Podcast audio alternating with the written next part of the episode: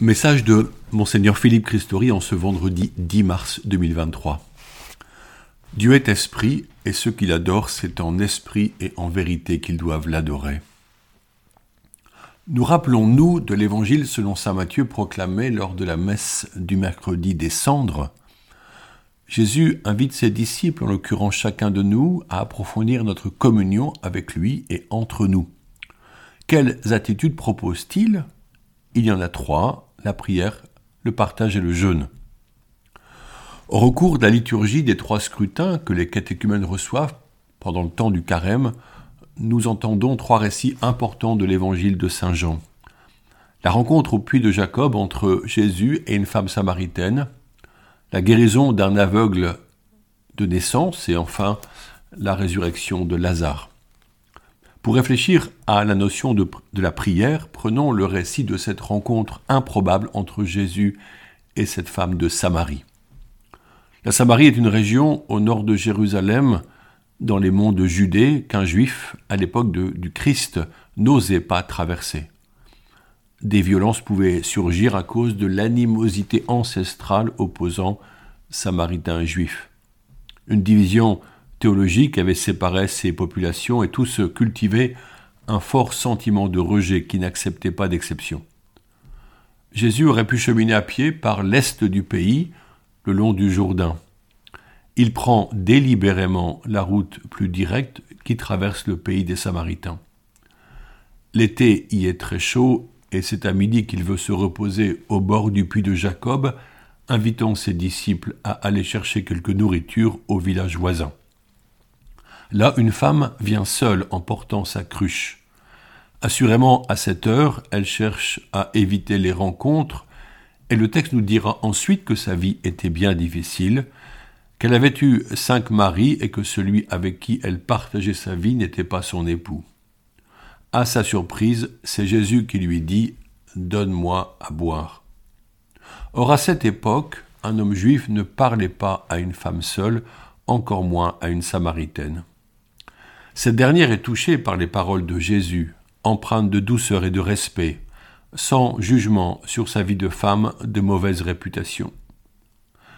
Sûrement ce que dit Jésus doit être énigmatique pour elle.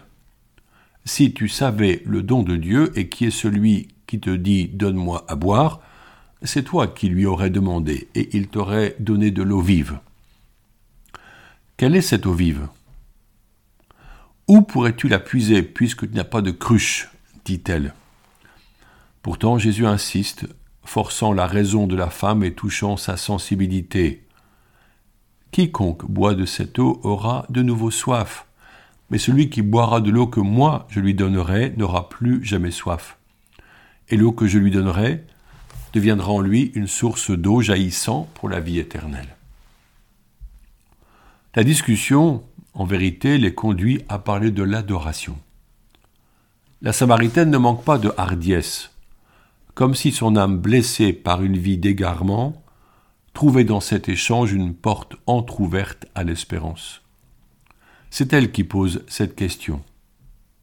Eh bien, nos pères ont adoré sur la montagne qui est là, et vous, les Juifs, vous dites que le lieu où il faut adorer est à Jérusalem. Chacun avait son lieu. Or Jésus vient bouleverser ses coutumes. Il lui dit L'heure vient, et c'est maintenant, où les vrais adorateurs adoreront le Père en esprit et vérité. Tels sont les adorateurs que recherche le Père.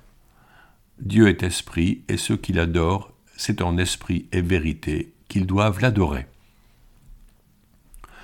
Ainsi, l'adoration prière faite de respect pour la grandeur de Dieu, d'écoute d'émotion du Saint-Esprit, d'action de grâce pour les bienfaits reçus, à commencer par le fait d'être vivant, de louange qui appelle notre chant, n'est plus liée à un lieu.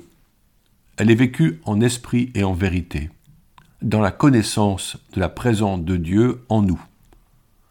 L'adoration est en tout lieu et en tout instant. Son instinct et sa sensibilité disposent la femme à écouter. Elle ouvre son cœur et lui permet de se livrer, détaillant en partie sa vie, son quotidien. Jésus lui révèle qu'il connaît déjà son histoire. Émue, elle devine qu'il pourrait bien être le, Messie que tous attendent. Une nouvelle vie commence pour elle. Elle ira proclamer à tous les habitants de son village l'extraordinaire dialogue qu'elle vient d'avoir avec ce rabbi Jésus.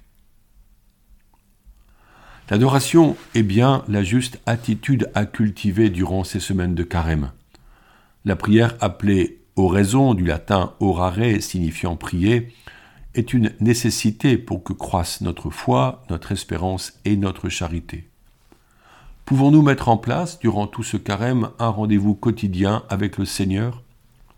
Si certains ont la chance d'habiter à quelques pas d'une église et que celle-ci est ouverte, ils peuvent s'y rendre pour trouver le silence ce peut être une merveilleuse façon de commencer la journée. Beaucoup choisiront de se retirer dans leur chambre, loin du bruit quand la vie familiale le permet, peut-être avant le réveil des enfants. À l'instar de la grande mystique Sainte Thérèse d'Avila, on peut prendre un livre, l'Évangile, ou un livre de texte spirituel, pour commencer à occuper l'esprit de saintes pensées, pour avoir quelques supports écrits pour parler à Jésus, car nous n'allons à Dieu le Père que par lui.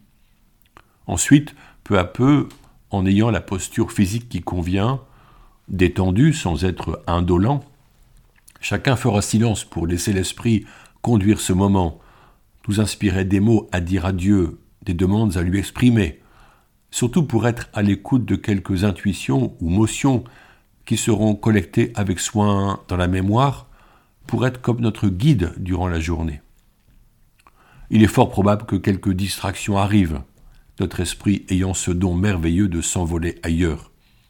Sans s'inquiéter ni se culpabiliser de perdre le fil de la prière, nous reprendrons avec humilité le chemin de la communion avec Dieu. Enfin, pour achever notre oraison, nous ferons monter vers le Seigneur quelques mots d'action de grâce et une décision concrète pour le jour qui vient. Un fruit de l'adoration est la communion entre le Seigneur et nous, alors notre foi s'en trouve grandie. Nos affections et nos sentiments en sont éclairés et plus maîtrisés.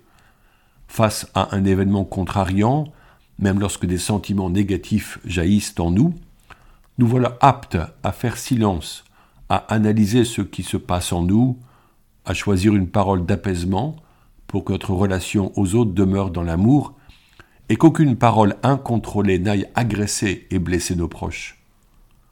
Habitué à prier, notre cœur est plus à même de gérer les situations inattendues, voire désagréables. Là où la colère pouvait venir, nous apprenons à composer avec le réel, en le confiant à la providence de Dieu sans en faire un drame quand les faits sont douloureux. C'est un chemin nouveau de vie, un art de vivre dans la lumière et la bienveillance. Les nouveaux convertis en font souvent l'expérience, et ils voient combien notre cœur est sans repos tant qu'il ne demeure en lui. Parole de saint Augustin. Cet art de vivre en paix est aussi un témoignage fort, à notre insu souvent, et les gens qui nous voient sont possiblement intrigués au point de nous interroger sur la nature de ce ressort intérieur. Pour nous, baptisés, il a le nom de Jésus que nous pouvons annoncer à ceux qui nous demandent de rendre compte de notre foi. Nous leur présenterons Jésus comme on introduit un ami à des amis. Je conclus ce message à Montligeon, ce lieu situé au cœur du Perche, sanctuaire où monte une prière pour les âmes du purgatoire, là où tant de pèlerins viennent confier leurs défunts à la miséricorde divine. Ceux qui ne connaissent pas ce site pourraient imaginer un sanctuaire sombre où le deuil et les larmes habillent de tristesse les personnes présentes.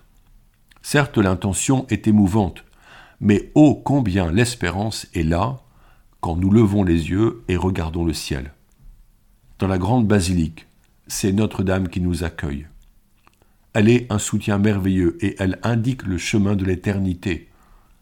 C'est donc ici, en cette fin février, que quarante couples de fiancés vivent un week-end d'échange, de formation et de prière pour se préparer au sacrement du mariage et à leur future vie conjugale dans la lumière de Dieu.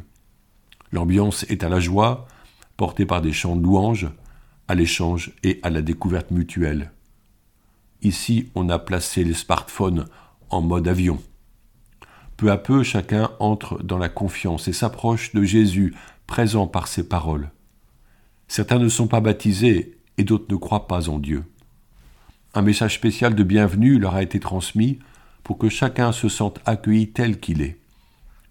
Jésus est notre lumière, source de notre joie et de notre paix. Et nous expliquons qu'il désire le bonheur de ces couples.